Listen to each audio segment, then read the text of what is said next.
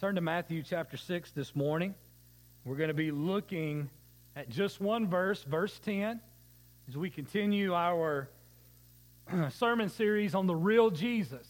And right now we're looking at the prayer life of Jesus. How did Jesus pray? And Luke 11, which is a, the, the Luke's rendering of the Lord's Prayer, is where we find that the disciples asked the Lord, teach us how to pray. And here in Matthew's gospel, we see the Lord's Prayer recorded uh, in conjunction with the, what is commonly known as the Sermon on the Mount. And so the disciples have asked Christ to teach them how to pray because undoubtedly the way Jesus prays seems to be quite different than the way they pray, and definitely different than the way everybody else prays. And so this morning we arrive at verse 10. So, quick uh, recap. First week we focused in on our Father. And our Father reminds us that how we get access to God in prayer.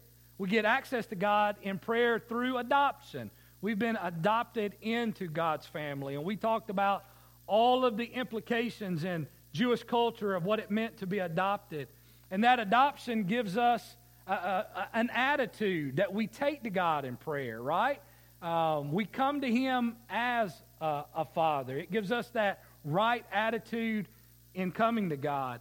And then it also informs us of how we are to ask God because He does, even though the Bible says um, in uh, chapter 6, Jesus says, I already know what you need before you ask, ask me. That doesn't mean that we shouldn't ask Him for what we need. All right? He just wants us to know, I already know what you need before, I, before you ask it, letting us know that He's able to sort our needs out. He really knows what we need. But He wants us to ask Him because the half brother Jesus, James, tells us, You have not because you ask not. And so that took us into last week, and we fleshed last week out even more this past Wednesday night, and we had a rich, rich discussion on Wednesday night about hallowing God's name, praising God's name, adoring God's name, and how that is the key. I promise you, if, if you skip over adoration, you will botch the rest of the Lord's Prayer. Because what happens in adoration is that it reorients our heart in the right direction. It puts our heart in the right direction. Um, and so we talked about last week about how we hallow God's name, that we've got to be holding.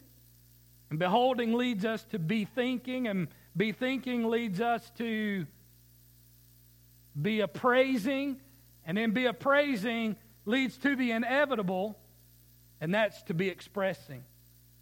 We have to get out what's inside of us in order to get out the joy, we got, in order to get at the joy, we got to get out the joy that we experience as we enter into this all important aspect of prayer, which is praise or adoration or hallowing God's name.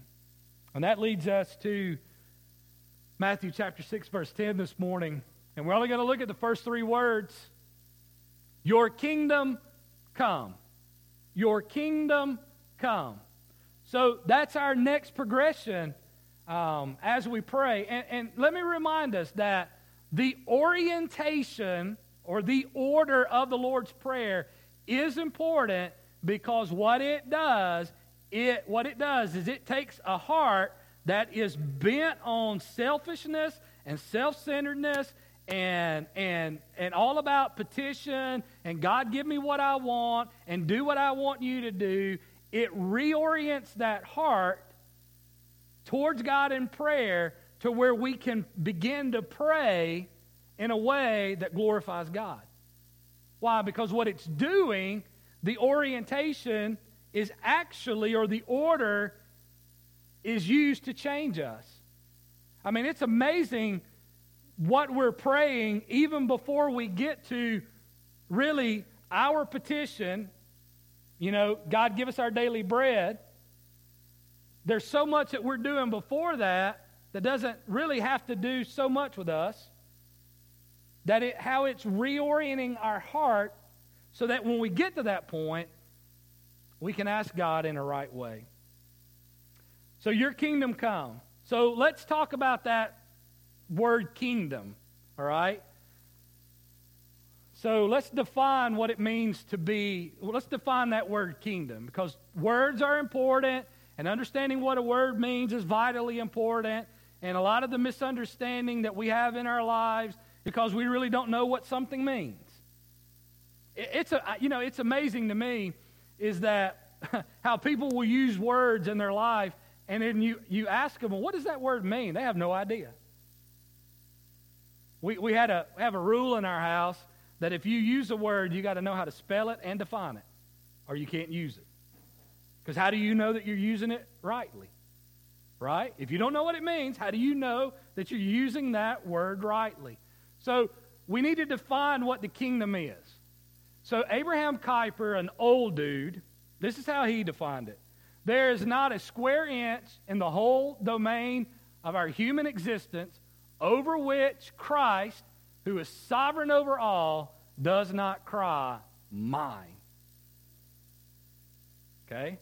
There's not a square inch in the whole domain of human existence in which Christ, who is sovereign over all, doesn't cry out, Mine. That's the kingdom.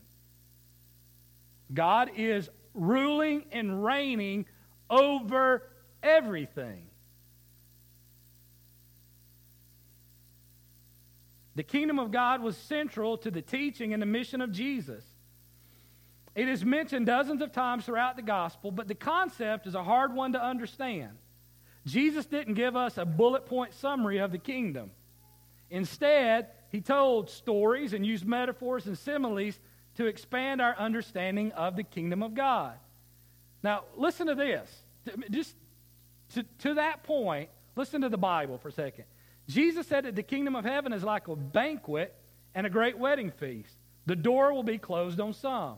The kingdom of heaven is like a treasure hidden in a field. You would be wise to sell everything you own to buy that field to get the treasure. The kingdom of heaven is like a net, like a net cast wide. It pulls in all sorts of fish, and the good fish must be separated from the bad.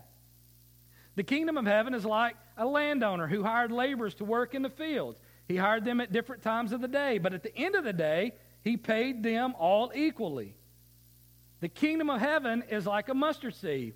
From a small beginning comes a great tree. The kingdom of heaven is like yeast, it permeates all silently and pervasively. Besides using parables, Jesus dropped comments here and there about the kingdom. Now, listen to this. He said that the kingdom of heaven is hard for the rich to enter in. He said the kingdom must be received as a child. Not everyone who says to me, Lord, Lord, shall enter the kingdom of heaven. We should seek the kingdom first, and then worldly means such as food and clothing will be given to us. Before his crucifixion, Jesus told the disciples he would not drink or eat again with them, and, uh, with them until he does so in the kingdom. He said that if your eye or hand prevents you from entering the kingdom, pluck it out or cut it off. Jesus said that a great reversal is coming. Harlots and tax collectors will enter the kingdom before the Pharisees. He said that the Pharisees shut the kingdom of heaven in people's faces. That's a lot on the kingdom of heaven, right? On the kingdom of God. So, what are we to make of this collage of teachings? What does the kingdom of, of what does the kingdom mean? A kingdom is one sphere of control. It's just one sphere of control. Uh, my office at home is my kingdom. People know not to come in my house, know not to come into my office and mess with anything. Okay? That's not because I'm a jerk. That's my kingdom. That's my stuff. That's the only thing I've ever asked for in a house. When we went to look at this particular house, uh, we walked in the front door. We had looked at a lot of houses. Okay? And all I heard was no, no, no, no, no, no. Two years. We looked at houses for two years. No, no, no, no, no. We walked in the front door of, of, of our current house, And if you've ever walked through my front door, you know that to the immediate right is built in bookcases. I saw that. There was a chair in the room. I sat down in the chair said, I don't see, I don't, I don't care what it looks like from here on out. I have found my kingdom, my sphere of influence, my rule, my domain. I, I, I don't care if it has a bathroom in it. It's got built in bookcases. There will be built in bookcases in heaven because there'll be a lot of good books that God. I mean, think about what the Lord said. If, if everything that Jesus did had been written down on earth, you couldn't contain it. So, did they not write it down? I think they did. They just wrote it in heaven because heaven's big enough to contain it. So, I, I hope that's the case because I'd like to spend a lot of time reading the stuff that he did that, that didn't get written down. But that's what a, that's what a kingdom is it's a, it's a sphere of authority. So God's kingdom is called what? It's called heaven. God's kingdom is a place that perfectly reflects his character and his values. It's a place where things operate the way he likes them. Amen? Isn't that, isn't that the way you like your kingdom to operate? Just like you want it to operate? How many of y'all know that never happens in your kingdom? No matter how hard you try, your kingdom never fully operates like you want it to operate. It's a place of joy, truth, grace, health, light, and shalom or peace. God's kingdom is a good place because He's good, it reflects Him. People don't lie in the kingdom. Praise the Lord. I don't know what it is, but it seems like today people lie more than they've ever lied before. Maybe that's just me, but it just seems that way.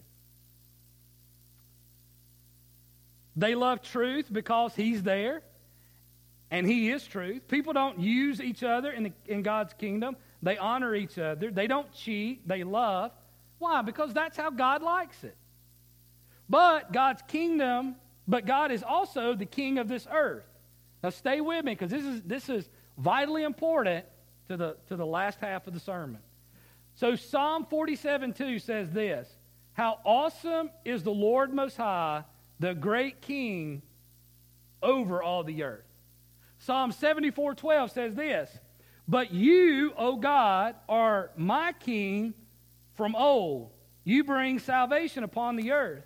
And then David says in 1 Chronicles 29 11 and 12, Yours, O Lord, is the greatness and the power and the glory and the majesty and the splendor, for everything in heaven and earth is yours.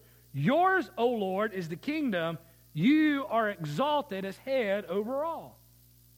So, God's kingdom is in heaven, and God's kingdom is here on earth. However, there's some tension in that statement. Now, nobody has any trouble accepting the teaching that the kingdom of God is called heaven. But some of us this morning might say, how can the kingdom of, how can earth be the kingdom of God? If, if, if, if a kingdom is where everything works out like God wants it to work out and everything goes according to his values and ideas and who he is, that doesn't seem to fit with the plant, this planet called Earth that we live on. Why? Because here's some things I wrote down. Walk into a makeshift surgical hospital in northern Haiti where amputations are performed because of a natural disaster. Come inside from the blinding African sun to see a child in the corner in a corner cot, orphaned, emaciated, and dying of AIDS. How can one believe in the kingdom of God in the face of such contradiction?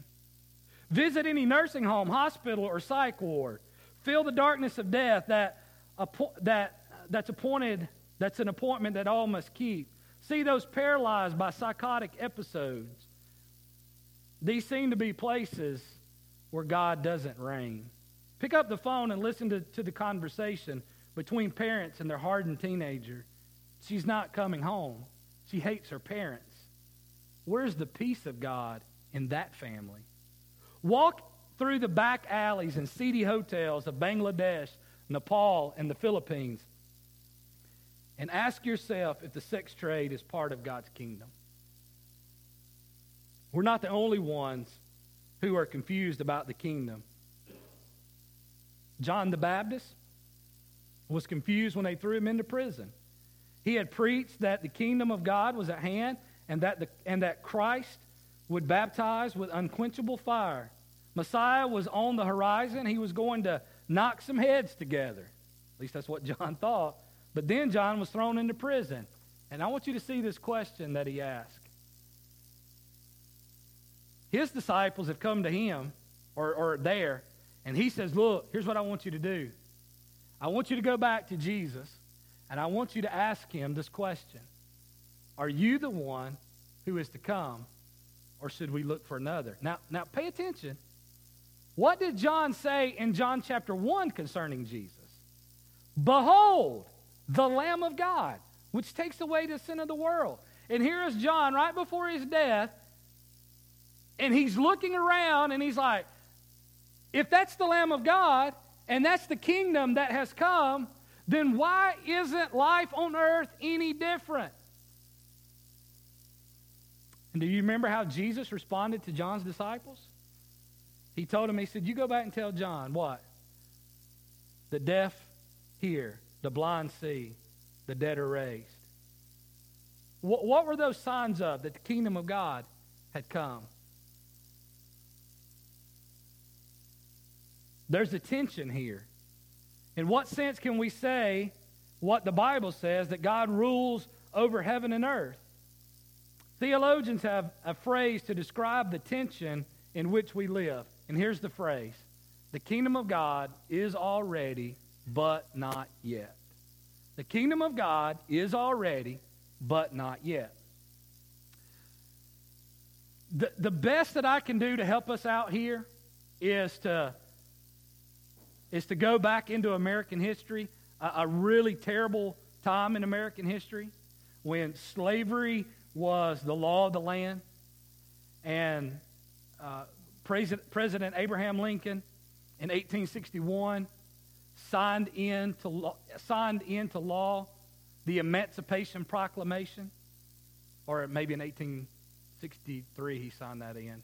Either, either way, no, I think he's 61 which said that all slaves are now free. He emancipated them, he freed them. But it wasn't until the end of the Civil War and the ratification of the 13th Amendment in, on January the 31st, 1865, that what he did in 1861 actually took effect. That's what's happened. The kingdom of God has come. Jesus has come. He has declared independence. He has declared liberty to captives. He has brought the kingdom of God to earth. But here's the deal there is a war that remains to be fought. Not for victory. We're not fighting for victory, we're fighting from victory. And one day, Christ will come back and that's why we pray, Thy kingdom come. Maranatha, come now, Lord Jesus. Come quickly, Lord Jesus. He will come back and he will ratify the cross. Everything that he accomplished on the cross will take full effect in his, in his coming back. But until that, the kingdom of God is not yet fully realized. Does that make sense? Why? Because if you if you know your Bible at all, what, is, what does your Bible tell you? 2 Corinthians 4 4 says Satan is called the ruler of this earth, the God of this age. He is the prince of the power of the air, uh, according to Ephesians 2, uh, 2 2. The whole creation is groaning in the pains of childbirth. We ourselves groan as we wait the redemption of our bodies. Romans 8 22. So the kingdom is here but it's not yet what it shall be. It's already, but it's not yet. That's why Jesus taught us to pray that that kingdom would come to earth just as it is in heaven. Pastor John Ortberg, I like the way he says it, and this is what he says May up there come down here. That's the title of this morning's sermon. May up there come down here.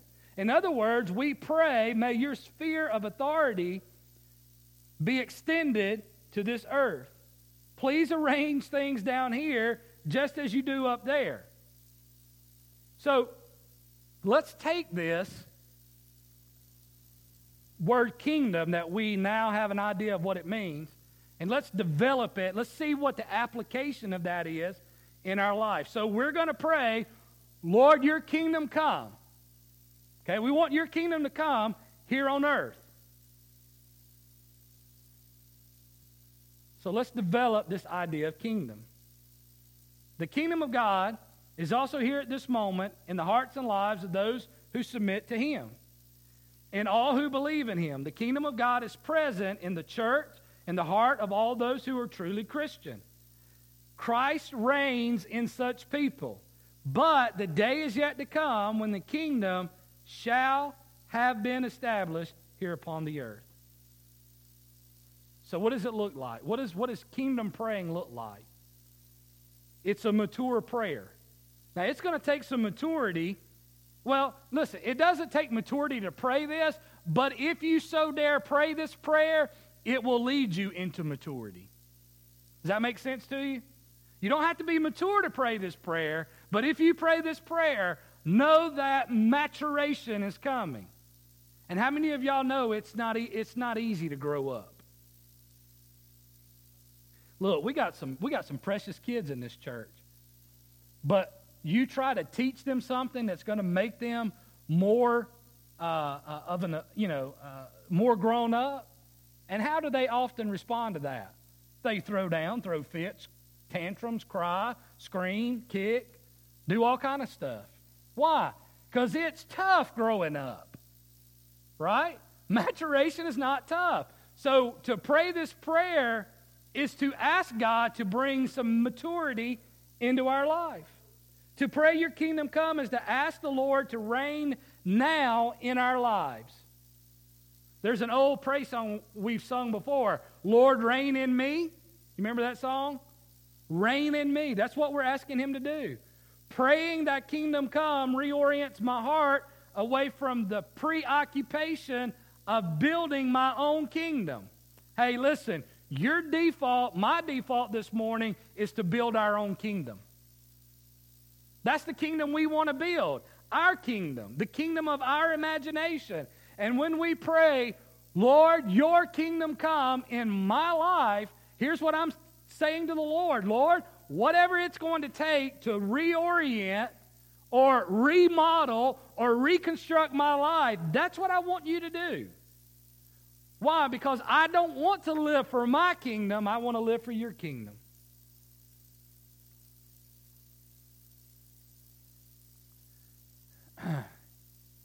now, this is how mature this prayer is. In praying that kingdom, what we are doing, we are seeking the end of sin. We are seeking the end of sin. Here's what I mean by that. Praying that kingdom come is an act of putting to death sin in our life. Listen, if you want to boil down what sin is, here's what sin is. Here's what the king says. Now, what do you do with it? If you obey what the king says, that's righteousness. If you disobey what the king says, that's sin. It's that easy. The king has made decrees, and when we live according to that decree, his kingdom is coming more and more into our life, and what are we doing? We are dying more and more to ourselves. Pride or self is the root of every sin. Why? Again, here's what the king said. Do I do it? Yes. That means I submit to it. Do I not do it? No, I don't want to do that. That's pride. This prayer is, an, is as, listen, when we hear, hey, if, your if your eye causes you to sin, what does he say to do? Pluck it out. Figuratively, not literally. If your hand causes you to sin, cut it off. Again, figurative, figuratively, not literally. But listen, I would propose to you this morning that praying thy kingdom come in your life is just as aggressive as saying, pluck out your eye, cut off your hand. Why? Because here's ultimately what you're saying Lord, bring about the death of self in my life. Lord, kill all the old sinful me that remains. Will we ever fully experience that here on this earth? No. But is the prayer that we prayed. Why? Because it is not about perfection, it is about progress. Perfection happens in heaven, but key here on earth is progress towards that perfection. And this prayer helps us to do that. Listen, people want to talk about real spiritual warfare. That's real spiritual warfare. And it seeks to enforce Satan's defeat. It seeks to enforce Satan's defeat. Colossians 2:15 says Paul says he disarmed the rulers and the authorities and put them to open shame by triumphing over them in him. You see Satan is defeated. So when I pray, Lord, your kingdom come in my life, here's what I'm doing. I'm asking the Lord through the agent of the Holy Spirit to bring about the enforcement of the defeat of Satan in my life.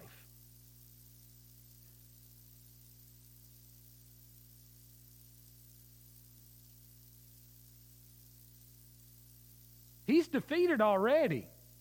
Right? He's I mean ultimately he's lost. But again, I could use some war analogies where we've had wars where peace treaties have been signed, but yet some of the bloodiest fighting happened even after peace treaties were signed. Why? Because in those days, it took them a while to be able to get the information to all the different areas where fighting was going on. Listen, we live in a time where, yes, Satan has been defeated, but he is throwing his last ditch effort to drag as many people to hell as he possibly can, or in the life of Christians, to make us and render us as ineffective for God's kingdom as he possibly can. So we pray, Lord, your kingdom come because Satan has been defeated, and I want that defeat it, uh, enforced in my life. And then lastly this morning, this prayer is it's a missional prayer. When we pray your kingdom come, man, we are praying a missionary prayer.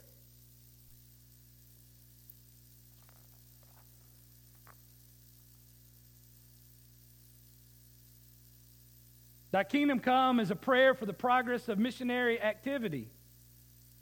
This means it is an evangelistic prayer. We pray that the blessings of salvation will flow, that the church will grow in size and influence. Our prayer doesn't seek to install a kingdom, but to be an influence for the kingdom. Anything established here on earth will not last. In praying that kingdom come, we are praying for up there to come down here.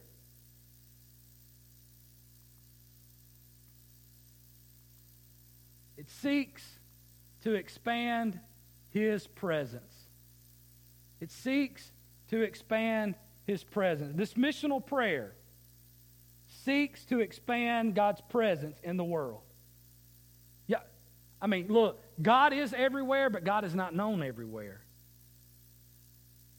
And that's what this prayer does. It's missional, it's sending us out. We've got to proclaim the kingdom everywhere. Praying that kingdom come joins us with God's kingdom agenda. Now, watch these verses as we close out here because this is important for you to see the, the, the connection to this prayer to God's ultimate purpose in the world, to ultimately that ultimate kingdom coming to earth. Matthew 24, 14. And this gospel of the kingdom will pro- be proclaimed throughout the world as a testimony to all nations, and then the end will come. All right? So the kingdom has come, but not yet. But it's going to come one day when Christ comes back. But look what it says this kingdom must be proclaimed to everyone before the ultimate kingdom comes back. Why? Because, watch, I love this. And they sang a new song saying, Worthy are you to take the scroll and to open the seals, for you were slain, and by your blood you ransomed people. Look, for, for God from every tribe, language, people, and nation. So, what is he saying here? Jesus says, the kingdom of God's got to be proclaimed everywhere before I come back. All right? Why? Because God has said that there are going to be people from every tribe, nation, and tongue and people that are going to be in heaven. And then, look at this. So God has ordained the ends This is important about prayer. God ordains the ends. Everybody, I mean, there are going to be representatives from every tribe, nation, and people on the earth in heaven, okay? And once that, once that happens, then Christ comes back. But in the meantime, that hasn't happened. Why? Because we pretty much know there's still about 2 billion people that, as far as we know, um, uh, don't have the knowledge of God in where they live. So this is what Jesus said that we are to do. This is what we do in the meantime. This is, this is the means by which God brings about the end. So God ordains the end, but he also ordains the means. The means to bring about the kingdom of God permanently down on earth is prayer. Look what he says.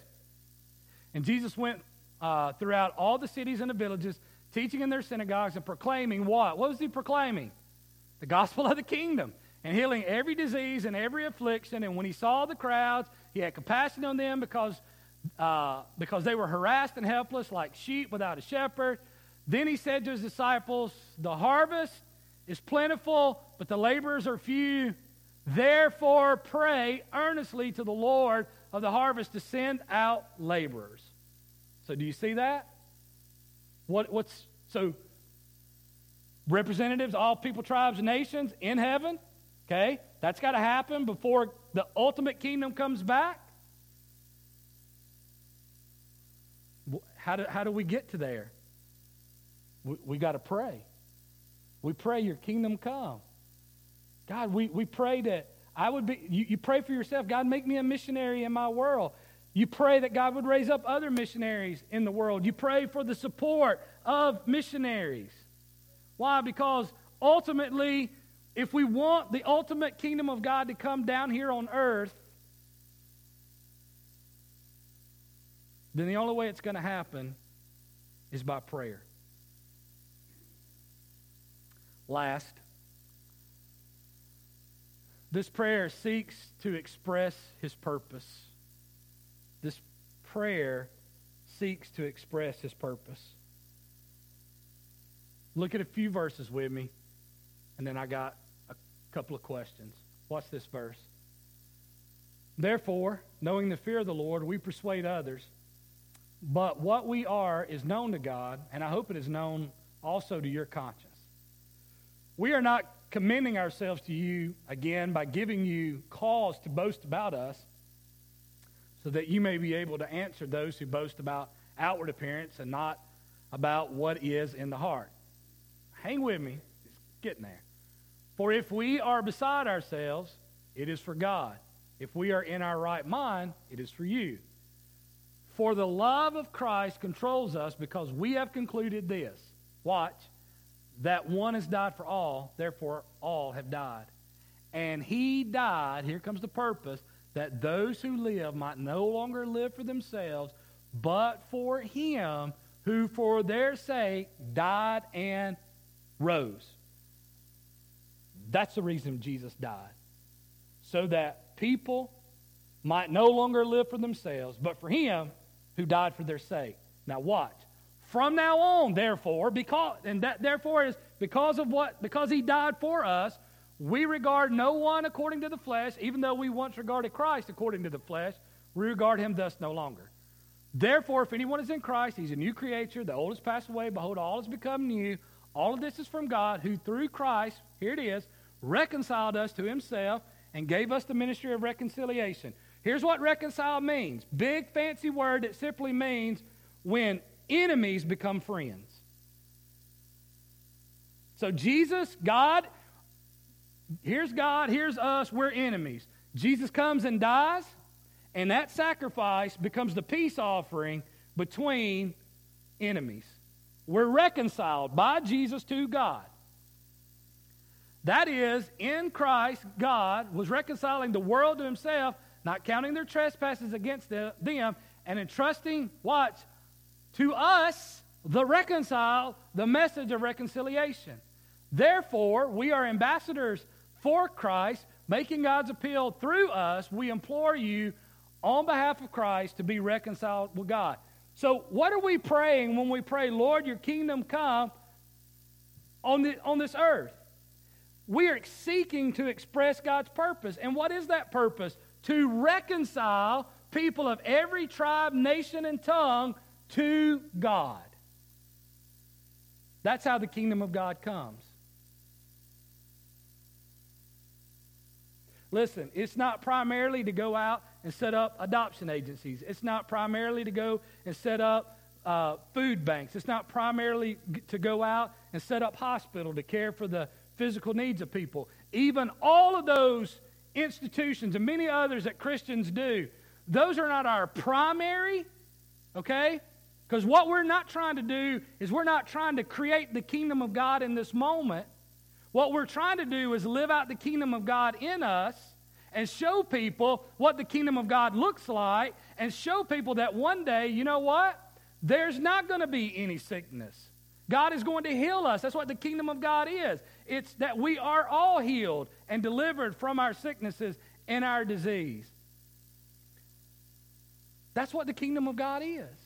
And so we do those things not to establish the kingdom of God, but to show people what the kingdom of God is to come.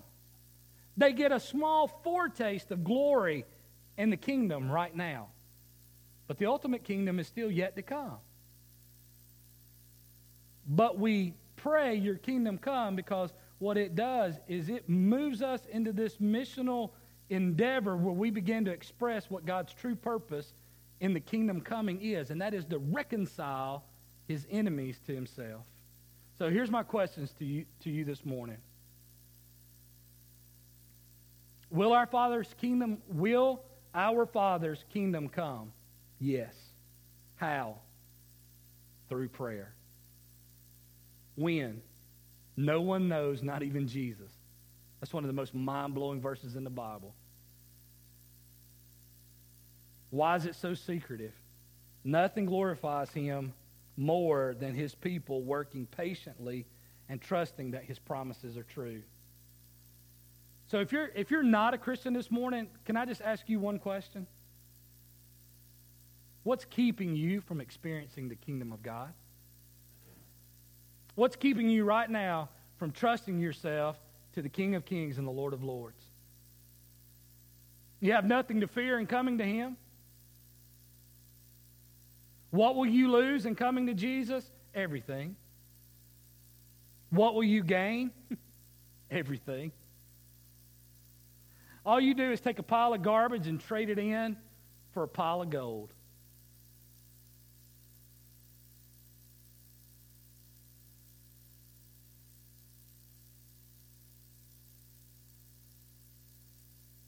Christian, to what degree is the kingdom of God operating in your life this morning? To what degree is the kingdom of God operating? What areas of your life has the Holy Spirit shed light upon this morning that needs repentance, that needs surrender to the kingdom of God right now? I want you to think about as we go into this final worship song of the morning. If you're not a Christian, it's, it's, it's hard, but it's easy. What do you walk away from? Everything. What do you bring to Jesus? Nothing but your sin. That's all you bring to him. Jesus, here's my sin. I give it to you. Forgive me. He will, as we have already sung, he will forgive you fully and completely of that sin this morning.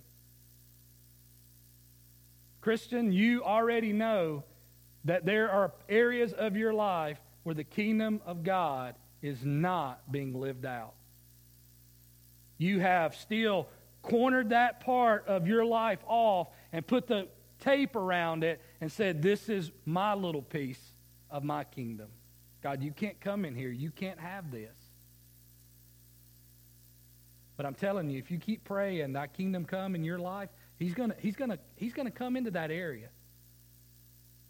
And if you're really his, you can't keep that area off limits forever. He's going to make his way there. And he's going to cut. Listen, it's like, it's like my parents used to tell me we can either do this the easy way or we can do it the hard way.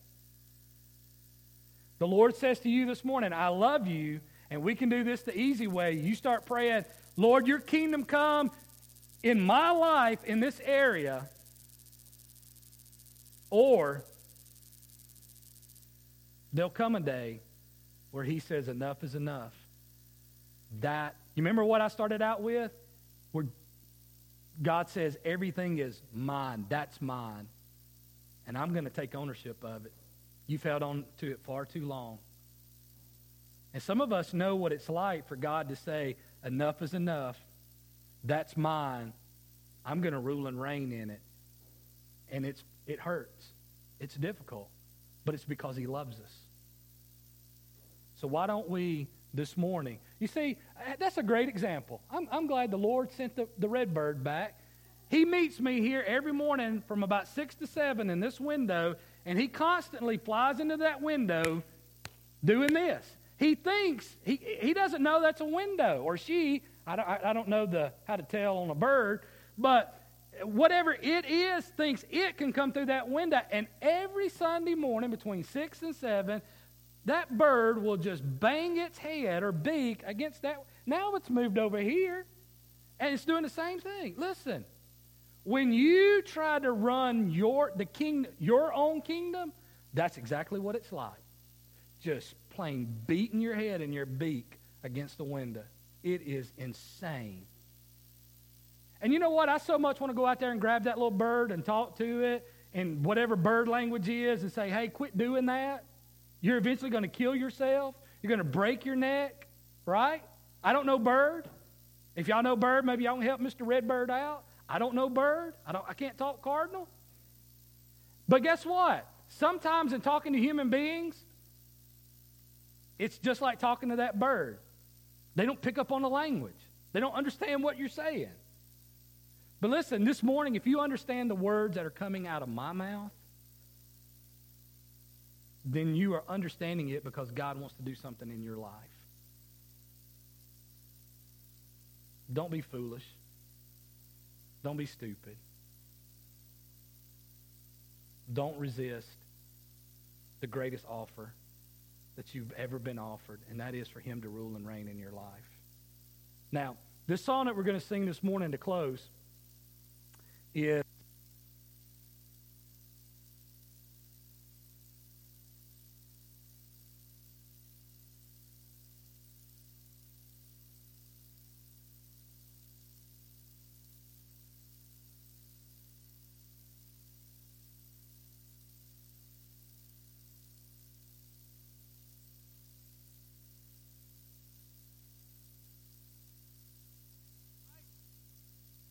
Your kingdom come. I want your will to be done at the cross. And so when we partake of the, of, of the communion table this morning, here's what we're being reminded of. Here's what we're saying Lord, I want your kingdom to come in my life.